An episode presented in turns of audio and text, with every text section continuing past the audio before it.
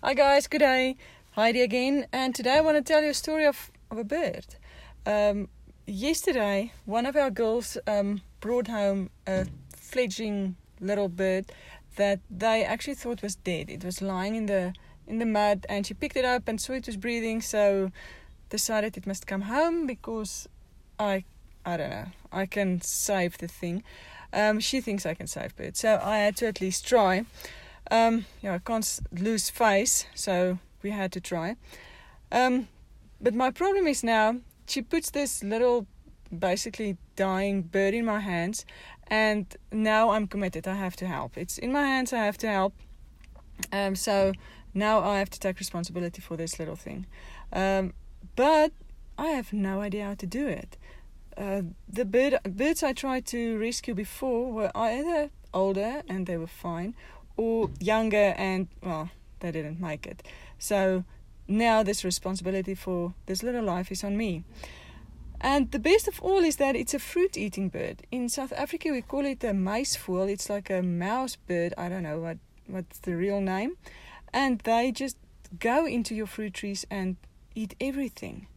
And i know this little one's family was definitely part of the orchard destroying posse that ate all our fruits the last couple of seasons. Um, so now I'm sitting with the enemy, but I still had to to see at least what I can do.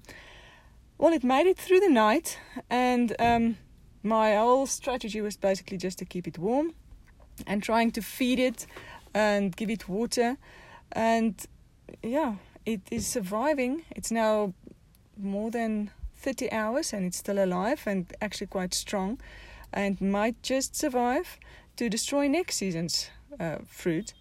Um, but it's the cutest, ugly little thing. It's basically just feet and a little body.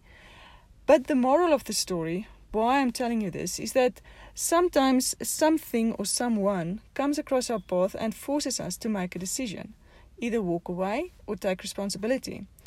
And life throws us with more opportunity, opportunities than we can ever fathom.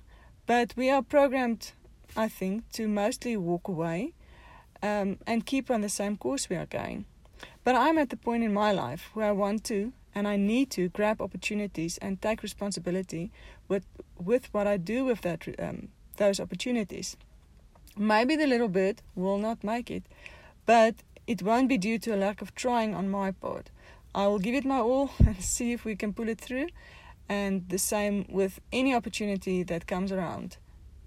Let's take it, take the bull by the horns, take the bird by the the feathers, and go 100% for it. And let's see if we can do this.